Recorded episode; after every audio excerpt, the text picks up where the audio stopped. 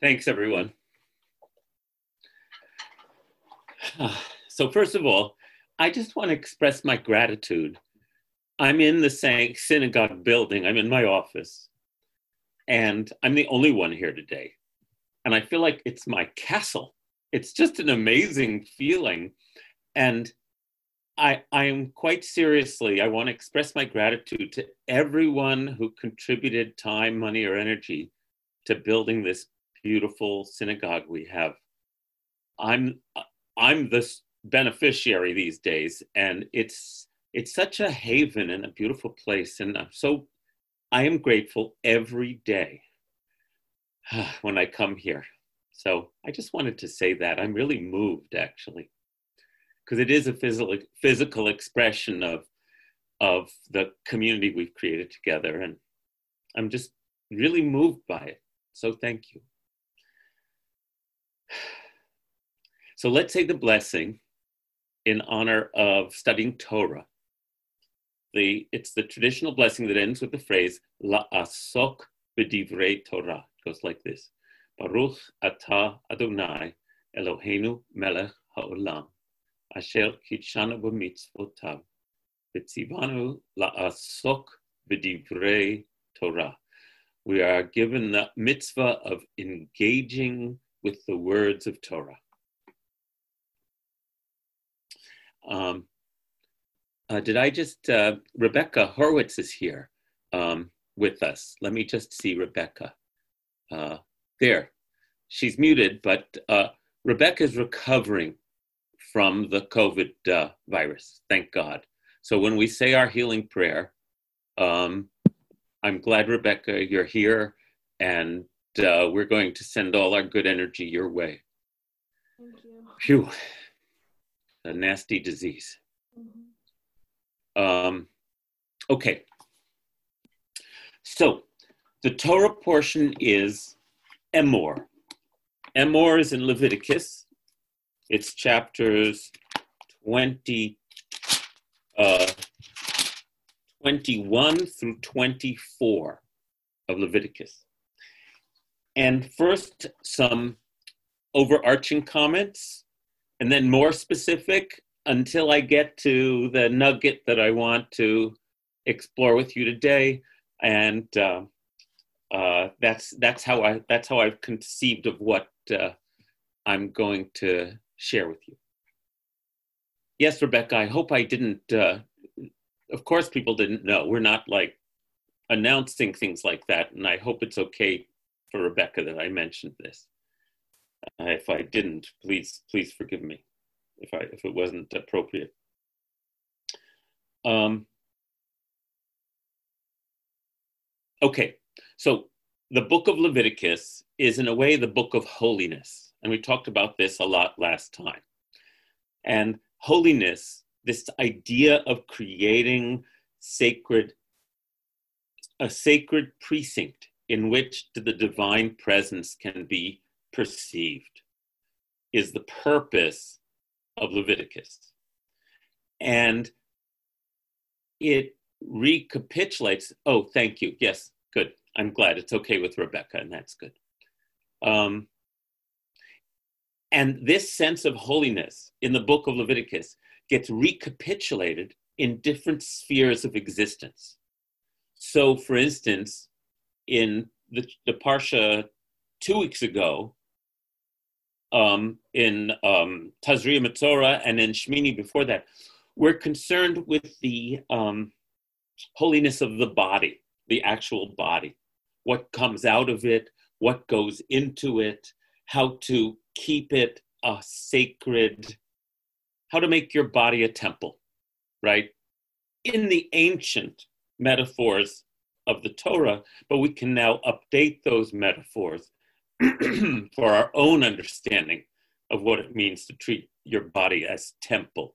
Temple meaning as mikdash, as a place where God, the divine presence can dwell. Kadosh, there's that word kadosh.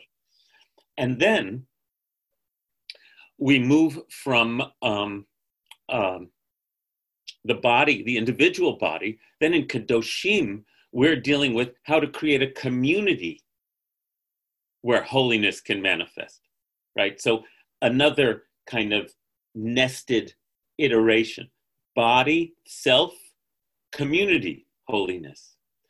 And that's how I've been thinking about Leviticus because um, then we deal with also the priest's work in the Mishkan, in the holy space.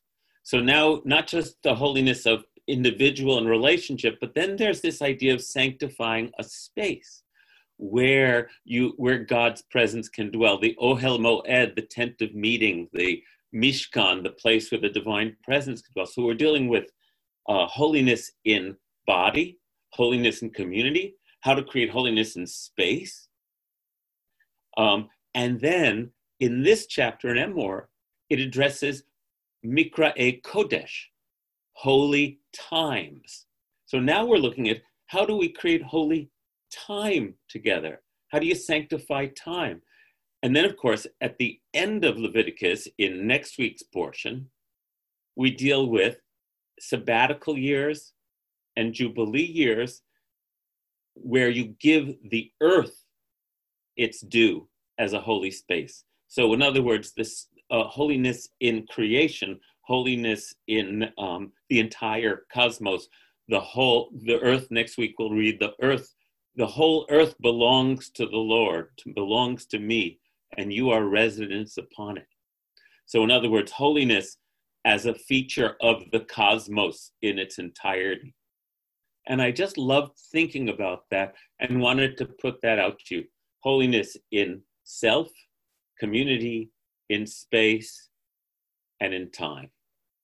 All the all the aspects of physical reality, we're asked to find ways to sanctify. And each one of those is part of the other and all intertwined.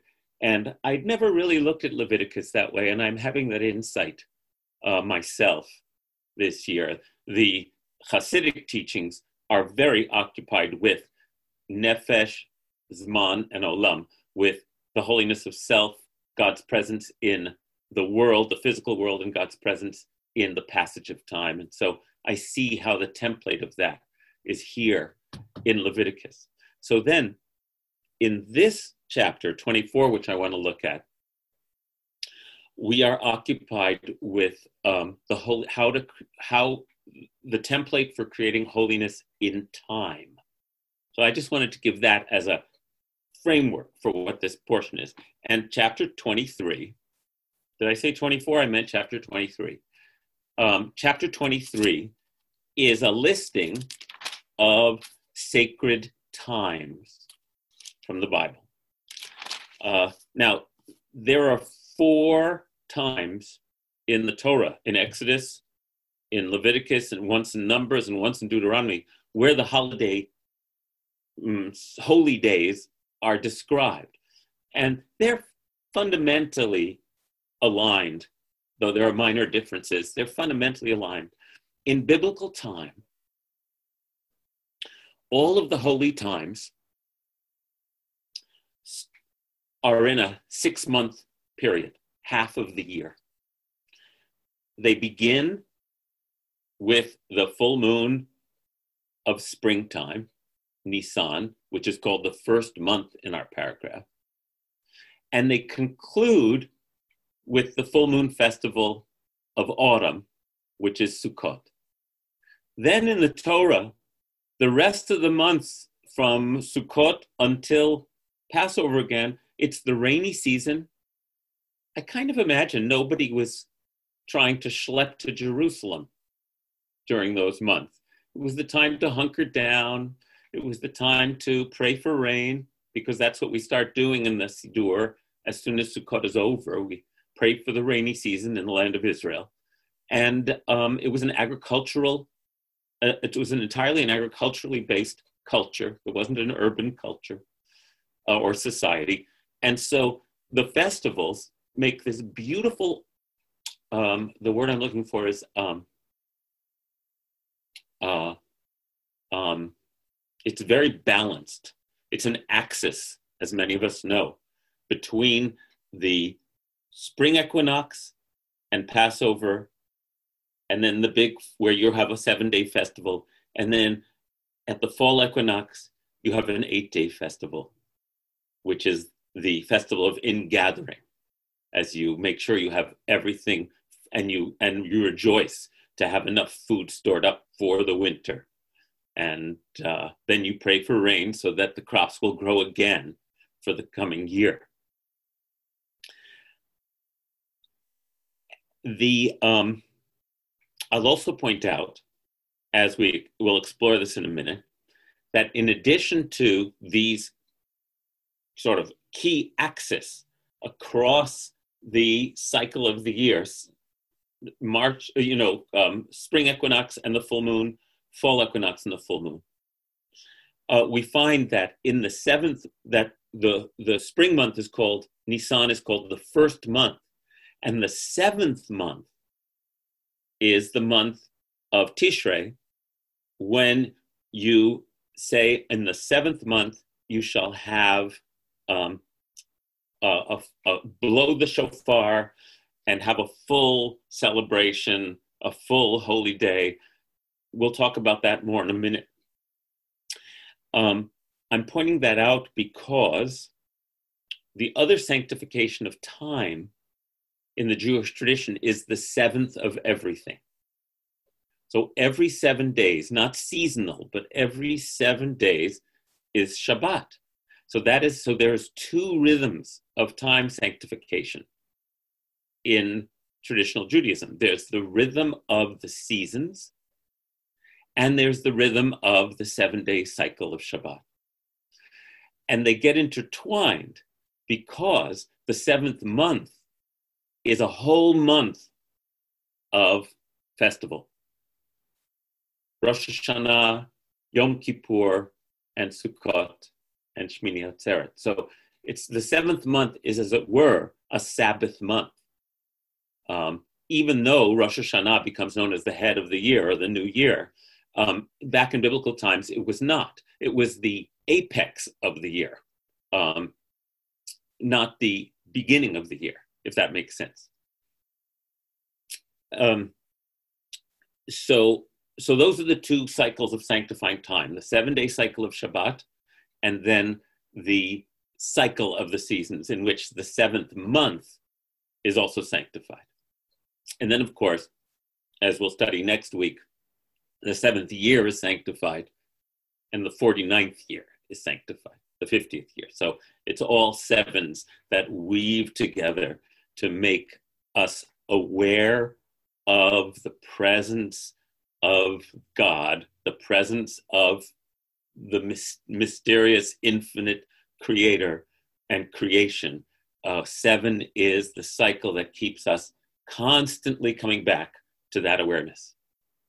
That's a beautiful thing because it's that awareness that allows us to sense the holiness of creation.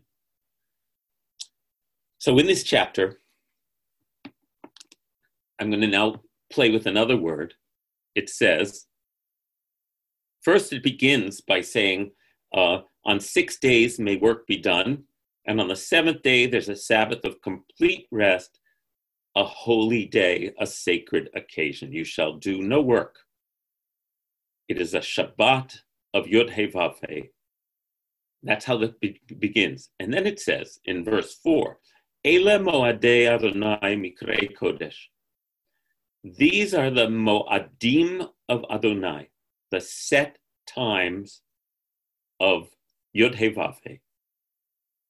Mikra'e Kodesh sacred occasions which you shall celebrate at their moadam, at their appointed time. So I wanted to look at this word moed. It's a beautiful Hebrew word. Moed means literally, it, its meaning in the dictionary is set times, festivals, or times of assembly. So a moed is when we all come together as a community to sanctify time, to mark a holiday, a holy day. In Hebrew, it comes from the root ya'ad, which means to appoint, or designate, set apart. It comes from the root va'ad, which means a committee or an assembly or a board in modern Hebrew.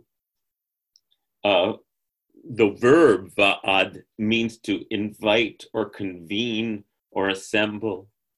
The root ya'ad is a purpose or a mission or an aim. So, to, so this has to do with a very intentional gathering because the word edah in the Torah means a community. And the word ed is a witness or a testimony. So this is all the word moed. I was looking at it. It's very intentional. The intention of a moed, a set time, is for the community to gather for a specific pers- purpose. And if it's a if it these are the holy times, that's how it works. That holidays, these holy days are communal. It's the community sanctifying time. And uh, that makes me want to take a tiny excursion, something we've talked about many times, I have over the years, and makes me long to be in Israel at holy days. Because here in diaspora, we each have to like clamber through secular time in order to kind of just carve out a little space. That's our communal celebration. There aren't in who you know what is Passover by yourself. You, you know you have to understand this. What is Shabbat on by yourself? It's something, but it's not its full intention behind it. One of the pleasures of being in Israel, a, a, a, a fully Jewish um, culture that uh, was created in the last hundred years is that it has restored this possibility of understanding what it might mean for a true communal holy time, where we don't have to fight against the current. We are, in fact, drawn in by the current into holy times. It's lovely, you know, it's just lovely.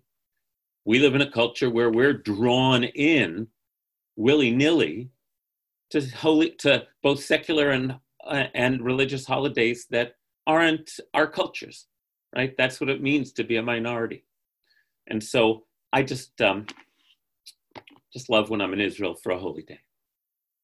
I don't have to fight and swim against the current. I can just get on and ride it in. It's really a different experience. And I think it's one of the reasons why, when uh, Jewish people who haven't been to Israel before but feel connected in some way to being Jewish are astonished and moved and mystified by this experience, um, even if they're not religious, even if they couldn't care less.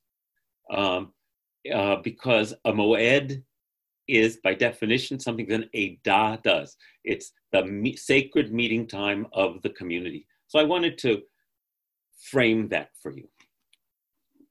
The next thing I want to frame, and I'll keep framing and promise I won't run out of time before I get to before I telescope in, but it just always seems really important to restate these things. Is the sacred occasions that the Torah lists. These are the holidays that we have since the time of the Bible's um, codification, and uh, and they are in the first month on the fourteenth day of the month at twilight. You shall offer the Passover offering to Yod He Vav He and then celebrate the feast of matzah, unleavened bread, for seven days. So that's the first ancient holiday. Do you want me to share it? Um, the, uh, no, let, let's, let me just uh, do it verbally today. Um, uh, so Passover goes back as far as we go back. It goes back uh, to, to the beginning of what our sacred calendar is. The next thing it says is that when you enter the land and it's time to reap the first harvest, the wheat harvest that has been, that has been growing, you take a sheaf called an omer and you lift it up to God and you wave it in gratitude. And then you count off 50 days, 49 days, until you come to something called the Feast of Weeks, seven weeks, otherwise known in, Shavuot, in Hebrew as Shavuot. So, since ancient times, we've had three pilgrimage festivals because you're supposed to bring the offering of your heart of your first uh, katsir. Katsir means cutting of the wheat. Um, uh, and bake it into loaves of bread and bring it to the priest so you can offer the first fruits of your harvest to God in gratitude for um, the world feeding you, right? So that's two holy times. The third ancient holy time is the month of Tishrei. And here it says, on the first day of the seventh month, you shall observe a complete rest, a Shabbaton, comes from the same word as Shabbat, a complete rest, uh, a sacred occasion commemorated with Tru'ah. Tru'ah, loud blasts, right? It's one of the name, the one of the shofar calls. Tekiah, Shivarim, Tru'ah. So here we hear the word Tru'ah. Laharia means to make a loud sound. And you shall not walk, work at your occupations. This is a holy day, the first, the new moon of the seventh month. Then it says, Mark on the tenth day of the seventh month is the Day of Atonement, Yom Kippur. It shall be a sacred occasion for you. You shall practice self denial, initem, is the Hebrew word. Uh, and you shall do no work throughout that day. Do no work whatsoever, it says. A Sabbath, Shabbat, Shabbaton, a Sabbath of complete rest for you, where you practice self denial. Now, in fact, it doesn't say you should fast. The Torah doesn't describe what self denial is at all. That's all, uh, that all comes through the oral tradition, which the rabbis then develop into what we now understand as Yom Kippur, what self denial means. It actually doesn't say don't eat. Um, that all comes through the oral transmission because we have no idea what it means just in the plain text of the Torah again, most of us think of Yom Kippur as the holiest day of the year and the culmination of the holiday season. But actually, Yom Kippur is actually the spiritual preparation for the holiest days of the year, which is the festival of the ingathering, the festival of Sukkot, dwelling in shelters, which happens on the full moon of the seventh month. So the first, the, the you you announce the holy month with a with a shofar on the first day. On the tenth day, you have a day of purification and preparation. And then on the full moon, four nights later, you have the festival which was considered in biblical times to be even more important than Passover. Um, and I've said this many times, but it is the unfortunate casualty in our American society of being during the busiest time of the year on the secular calendar. Summer's over, school has started, goal, goals after the summer in our work are ramping up. Who's going to take eight days off in the middle of the end of September um, when you just had the summer vacation?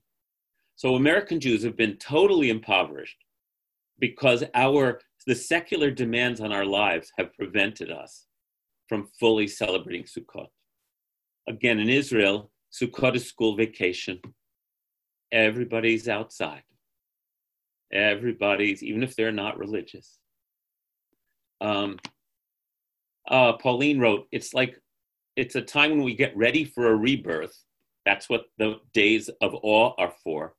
And then we don't get to go to the delivery and, and have the new birth happen. So we've experienced that, many of us here at the synagogue over the years, we've really, really dove into the joy of sitting in the sukkah and reveling in the time of harvest. It's nothing like it. So, um, so it then says, on the 15th day of this seventh month, it's the feast of Sukkot to God. And it is a sacred occasion. And on the eighth day, you have an additional sacred occasion called Shmini Atzeret, which means stopping work on the eighth day. And you and it is all considered a gathering where no work is done and where you draw near to God. And that's the list. The list is Passover, Shavuot, Rosh Hashanah, Yom Kippur, Sukkot. That's it. Those are the ancient holy days of the Jewish tradition. We know there are more holidays, right? Certainly Hanukkah, but that's post biblical. The Hanukkah events happened after these texts were um, already considered to be um, completed. That didn't stop Jewish civilization from instituting new celebrations. I, how you can't have too many holidays. Uh, Purim. Purim, even though the book of Esther is included in the latter books of the Bible. Um, oh, Blaze said, I never got what it meant to be in a Jewish culture until I went to Israel in 2004. It was Sukkot, and the importance of that holiday shined through. Thank you, Blaze. Um, Purim, even though the book of Esther is included in the latter books of the Bible, was not part of the biblical set of holidays. It takes place in Persia, um, centuries, you know, at, at, at, a later time in Jewish history. Um, and then the fast days, such as the ninth of Av, are also historical commemorations of when the temple in Jerusalem was destroyed in the first century. Simchat Torah, which is a great holiday at the end of Sukkot, doesn't come into being until the Middle Ages. Um, and then, of course, there are what are called the modern Israeli High Holy Days, which we just passed, which are brand new holy days, as it were. It's Holocaust Remembrance Day, and then a week later, Israel's Yom HaZikaron Memorial Day, and the next day, Israel's um, Independence Day celebration. So the Jewish calendar, it's always important to point out, is always evolving as the Jewish people evolve. We also know of holidays that the rabbis spoke about, something called Nicanor's Day. He was a general, and other days that have disappeared. So we don't know what exactly Jews will be celebrating 500 years from now, but we do know that they'll be celebrating Passover, Shavuot, and Sukkot at least, right? We know that. And by this time, I doubt Hanukkah and Purim are going anywhere either. Uh, but who knows? It's a beautiful thing. We have this foundation of holy times in the Bible, which are tied to the rhythms of nature. And uh, which then gain historical uh, relevance too in the way we tell the story about it. So we know that we tell the story of Passover, which was both a festival of spring and a uh, remembrance of the story of leaving slavery. We know that Shavuot is both the festival of um, uh, bringing your first fruits of the harvest and of standing at Mount Sinai and receiving the Torah. That becomes the mytho historical. You know, this isn't this isn't literal history. This is this is the, our mythic history of walking in the footsteps of our ancestors as we walk through the year. And then there's Sukkot, which has the strangest association of all. Um, so now, uh, Gwen, would you put up the text from the end of this chapter?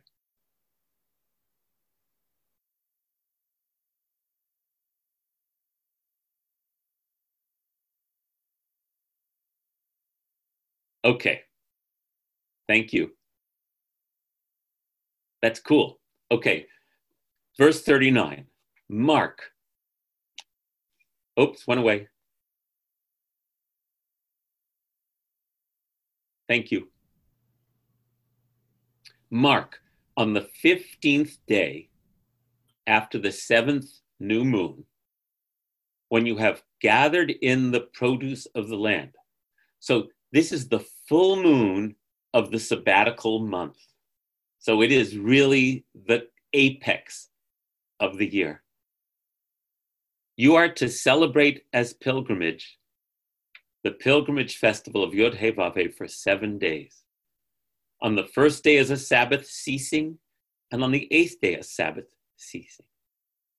And you are to take to yourself, to take yourselves on the first day the fruit of beautiful trees branches of palms, boughs of thick tree foliage, and willows of the brook. Many of us are familiar with this verse. These are the elements of the lulav and etrog. Lulav means palm. Willow, myrtle is interpreted as the boughs of thick tree foliage, and the fruit of beautiful trees becomes the etrog in the oral tradition. They go way, way back. You're to take these symbols of fecundity, of harvest, of, um, and you are to rejoice before the presence of Yud your God for seven days. And the word rejoice, usemachtem, simcha, right? Simcha means to rejoice. Um, the reason I'm pointing that out is this is the only holiday in this chapter where we're told to rejoice. All the others are, it's a holiday and you have to mark it and observe it. But rejoicing is the only is only associated with Sukkot. So again, you get this sense of a year being successfully completed somehow. And uh, an opportunity to celebrate the bounty of everything. Uh, then it says, you are to celebrate it as pilgrimage. A pilgrimage festival to Yod He for seven days a year. A law for the ages throughout your generations in the seventh new moon, you are to celebrate it as a pilgrimage this kind of word repetition is the way biblical writing works. It's it's not being repetitive. It is being, I mean, it's being repetitive, but with a purpose. The purpose is to bring us into the sound of the language, taking us into this holy time. And then it says in verse 42, Basukot teshvu, shiv'at yamim. You are to live in huts for seven days. Sukkah is a hut, a shelter, a booth. It's a temporary structure. That's the key thing for you to know. Every native in Israel is to stay in a sukkah. And why? In order that your generations may know that in Sukkot I had the children of Israel stay when I brought them out of the land of Egypt. I am Yud He Vav He, your God. Okay, so when you go to Israel or other places in the Middle East, at harvest time, ah, what did Ellen say? I want to see my. Um... Oh, at the end of 2330, eh, the I am God, your God, Ani Adonai Elohechem, is the tenth time this phrase appears in the parsha. Thank you. Um, um, okay, so when I've been in Israel in the fall, in farming territory, in especially among um, you know uh, um, Arab farmers in the Galilee near where my brother lives, you see temporary shelters in the fields. Um, it was so that people could live in the fields, not in the towns, during the harvest time, so they could get all the harvest in um, before the rains, because the rains are coming. They always come around this time, and so um, uh, I think the the sukkah was a symbol of harvest. And it becomes a symbol that we carry with us to this day, where we decorate the sukkah with harvest fruits and we cover it with branches that have been harvested and and and sheet and uh, um, uh, stalks and leftovers from the harvest. We put it over our sukkah and we dwell in the sukkah. I think it's an artifact of actually living in the field and sleeping in the sukkah. That's my own sense of the history of it. And yet here's this interest, but it also says in the Torah that we dwelt in tents, in orange sukkot, in shelters, temporary shelters, when we dwelt in the wilderness. Now, first of all, the rest of the time in the books, in the book of, of the 40 years of wandering, it doesn't say we dwelt in sukkot. It says we dwelt in tents, ohel. So even this is an odd, an odd juxtaposition. Um, and uh, furthermore, it's like Passover and Shavuot mark specific moments in our sacred history. And yet, dwelling in Sukkot while we're traveling through the wilderness, that's a 40 year process.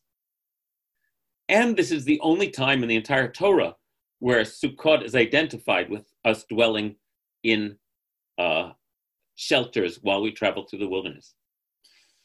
So many commentators find this to be an odd uh, insertion, right? It's it's just it's it it doesn't quite flow. So I wanted to talk a little about that with you. Let's we can take the text down and uh, so we can see more of each other again. Thanks so much, Gwen. Great. Okay. So I want to thank Rabbi Lord Jonathan Sacks. This is his weekly teaching. Some of you may have read this already this week. He did a beautiful job, and I figured, okay, this is worth sharing because he addresses this question. He says, um,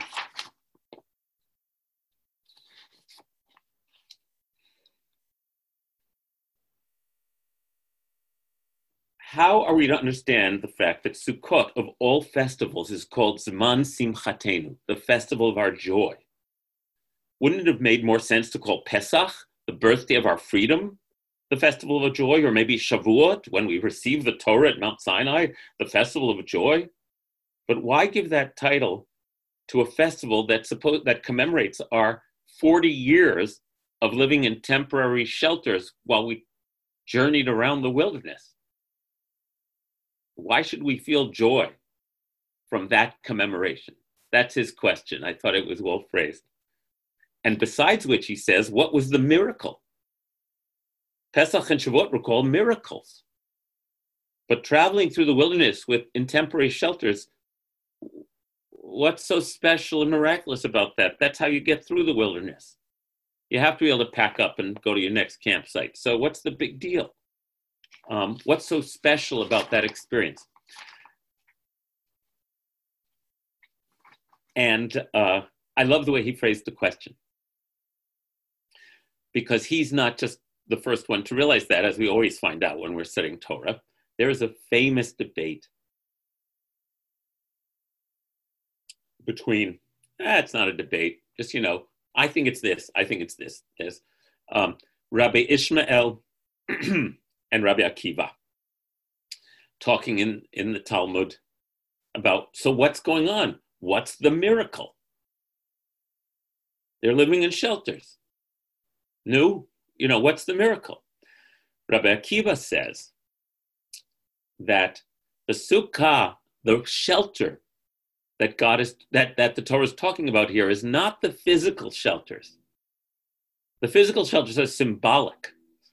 Um, what the shelter is, is the Sukkot Shalom, the clouds of glory, the Ananei Kavod, that sheltered the Israelites in all their years of wandering. Do you remember that from the Torah? How it says the cloud would cover them by day, and then at night it was a pillar of fire that gave them light, heat, and warmth and light at night and protected them.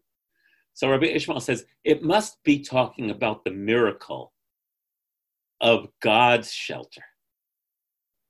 Um, and that becomes understood as the that is that is the main accepted understanding of what this is about because there's a verse in Isaiah that Rabbi Ishmael is using and that's by the way you know that's how you do this game you have to find another verse in, in Torah somewhere that's going to support or inspire your interpretation Isaiah says in the time to come when we've been restored to our home then the Lord will create over all of Mount Zion and over all those who assemble there a cloud of smoke by day and a glow of flaming fire by night.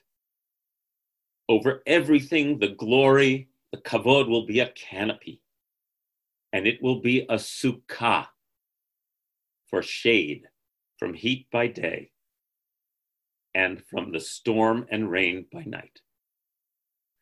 So Isaiah is imagining a day, a day of a, a utopian, perfect future when all is well, and uh, uses the word sukkah and uses the word cloud. And so Ishmael says, I got it. That's how we have to understand this verse. Okay, that's pretty clear.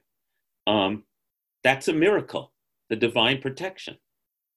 Um, but Rabbi Akiva says, um, I got to find the quote. Um, basically, I don't see the, I don't have the exact quote here. Rabbi Akiva says, no, we're remembering a sukkah. It's just the, it's like, um, uh, what's what's the famous Freudian joke? A what is a what? Sometimes a cigar is a cigar. You know, it's a cigar. It's a sukkah, and then um, that's what we're remembering. And then Rabbi Sacks has to explain so, what is the miracle then? If from Akiva's perspective, we get the miracle from Ishmael's perspective, what is it from Akiva's perspective? Um, here's what Rabbi Sacks says. If it represents, if it represents nothing other than a sukkah itself, then it celebrates the human miracle of dwelling in the Sukkot and wandering in the wilderness. And what then is the human miracle? The Israelites may have complained and rebelled, but they followed God. They kept going. Like Abraham and Sarah, they were ready to journey into the unknown. That's the human miracle. Was their willingness to leave the fortified cities of Egypt behind and dwell in the fragility of temporary shelter, literally and figuratively. The walled cities that they, the garrison cities that the children of Israel built for Pharaoh in the land of Egypt. They didn't build the pyramids, by the way, urban legend, but they um, built these fortified cities, these garrison cities, where they were safe and where they were enslaved. Hey, let me read what Pauline's comment is. There's a magnificent teaching of the Sfat Emet of how we need the Sukkah to come down back to earth after our rebirth. We need to put the stakes in the ground after being in and with the Holy of Holies. Yes, that's why at the end of Yom Kippur, we follow this tradition of pounding the first sukkah stake in so that we're coming back to earth. Thank you. Uh, and Anne says, maybe there was a period of time they remained in one place long enough to build huts. Well, it's true. They stayed, it seems they stayed in some places for years during those 40 years of wandering. But the essence of the story, which is repeated multiple times, is that when they, the divine cloud of, pre- of protection lifted, they had to break camp. And in Exodus chapter 16, it says, whether it was a month, a year, a week, a day. So they didn't get to decide that now we're settling down because they're, they're the, in other words, they couldn't pretend to plan the future. Um, and uh, so here's, here's uh, Rabbi Sacks's very felicitous phrase. If we understand this is the miracle, then we can infer a deep truth about faith itself. Faith is not certainty. Faith is the courage to live with uncertainty. I'll just say that again. Faith is not certainty. Faith is the courage to live with uncertainty.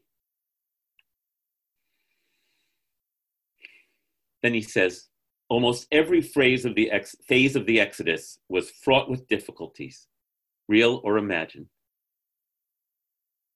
That is what makes the Torah so powerful. It does not pretend that life is any easier than it is. The road is not straight, and the journey is long. Unexpected things happen. Crises suddenly appear. It becomes important to embed in a people's memory, in our memory, the knowledge that we can handle the unknown that God is with us, giving us the courage we need. You know why he wrote this right now. I mean, that's why I liked it so much. Um, ah, let me see what Roberta said. Could I speak a bit more about mold? The form, no, you went moed, right. The form used in the Hebrew. And fixed time. Where's that translation from? Fox calls it appointed time. Uh, moed ending with a vav. I'm not sure where you mean, um, but I was talking uh, earlier in the class that mo, uh, with a yud, moad, moadeh, uh, the set times of. The yud is a the yud is um, mm, makes it a possessive. Moadeh, the set times of, and yes, moed means a, a set gathering time, an appointed time, and it's a beautiful word but I, you can listen to this again and you'll hear what I said earlier. I hope I addressed that earlier. Oh, let me read a quote from Martin Buber that's also dear to me that says the same thing.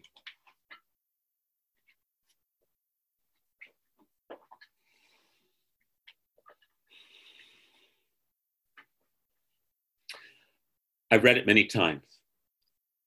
Real faith does not mean professing what we hold true in a ready made formula. It means holding ourselves open to the unconditional mystery which we encounter in every sphere of our life and which cannot be comprised in any formula. It means that from the very roots of our being, we should always be prepared to live with this mystery as one being lives with another. Real faith means the ability to endure life in the face of this mystery. each Sukkot.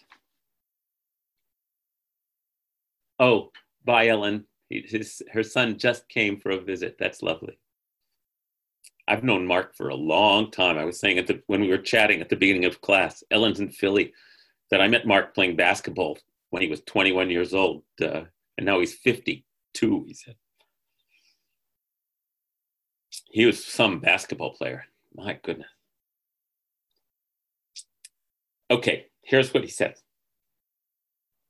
Each Sukkot, it is as if God were reminding us don't think you need solid walls to make yourself feel safe.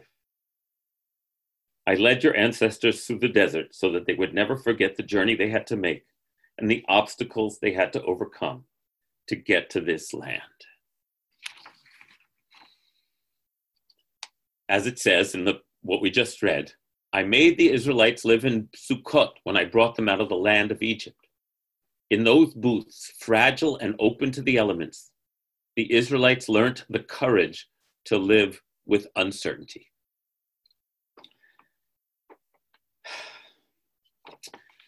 So the sukkah becomes a symbol of that because it has flimsy walls. It has a permeable roof, which you're supposed to be able to see the stars. And yet at the same time, you're sitting with your feet on the ground. And your job is to experience the goodness and joy of being alive that is not contingent on outcomes. And we've talked about this a lot. Um, there is a joy that is contingent on a certain outcome when we reach our when we set a goal and achieve it or when something wonderful happens to us we rejoice that's not bad that's good but if our whole orientation towards feeling joy or sorrow is based on outcomes when in fact this virus has shown us we're not in charge of any outcome if we had goals that just got dashed right now, and our entire sense of well being was attached to that goal, it could crush us, it could shatter us. So we have to nurture a different element and um, quality of joy. And that is the joy of dwelling in the Sukkah right now. It's a joy that's not contingent on the future. It's a joy that's always present when we remember. Ah, Ellen's cat is on her table. So Ellen went away, but her cat's listening. Okay. It's a joy that we have to, uh, it's, it's a spiritual quality that the more we can nurture, I'm telling you, the happier we can be despite external circumstances.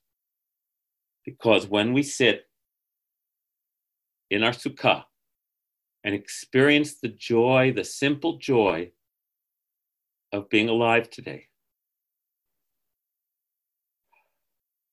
we gain strength it gives me courage to know that that kind of joy is waiting for me whenever I seek to encounter it. The more I do that, the stronger my spiritual life gets. That is, my spiritual life being that which is not attached to physical or temporal outcomes. It can give you equanimity. And in this sense, Rabbi Ishmael's interpretation and Rabbi Akiva's interpretation merge. Because the miracle is our ability to perceive the cloud of glory. Right? Maybe the cloud of glory is always there. Maybe this is, in effect, a relationship that we have to nurture. How do we become aware of the cloud of glory that's sheltering us, guiding us, filling us up with the kind of joy in being alive that cannot be bought or sold and is not contingent on what happens in our outsides. Now, that doesn't mean the storms of life aren't going to shake us. We don't know what's going to make us crash.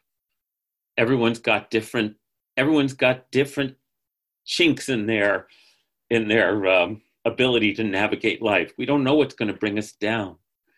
But if we remember this, then when we bring, are brought down, we can find ourselves regrouping into not the future, but into the present. That would be the miracle of faith that is being celebrated in this strange notion that we're traveling in Sukkot and therefore we're supposed to feel joy. So here are the words of um, Jonathan Sacks again, repeating what I've been saying in my own words. That is what Sukkot is about. It is a story about uncertainty. It tells us that we can know everything else, but we will never know what tomorrow will bring. Time is a journey across a wilderness. On Rosh Hashanah and Yom Kippur, we pray to be written into the book of life. On Sukkot, we rejoice because we believe we have received a positive answer to our prayer. But then, as we turn to face the coming year, we acknowledge at the outset that life is fragile, vulnerable in a dozen different ways. The Sukkah symbolizes living with unpredictability. Sukkot is the festival of radical uncertainty. But it places it within the framework of a narrative and tells us that though we journey through a wilderness, we will reach our destination. If we see life through the eyes of faith, we will know we are surrounded by clouds of glory.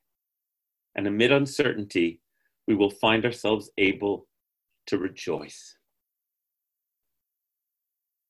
Exposure of the Sukkah is the way of taming our fear of the unknown. It says, our fear of the unknown. It says, we have been here before. And that is one of the beautiful things about about being Jewish and about being human is that the longer we're alive, we say, oh, we've been on this place before of radical uncertainty, and we can continue. And I want to add one more insight I had reading his words, which is that on Rosh Hashanah and Yom Kippur, we pray to be written in the book of life. And of course, on one level, yes, just plain, yes, I want to be alive till next Rosh Hashanah.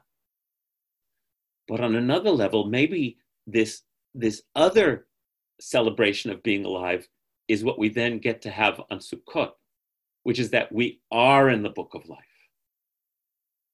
We're not waiting desperately to know, but having cleansed ourselves of expectation on Yom Kippur.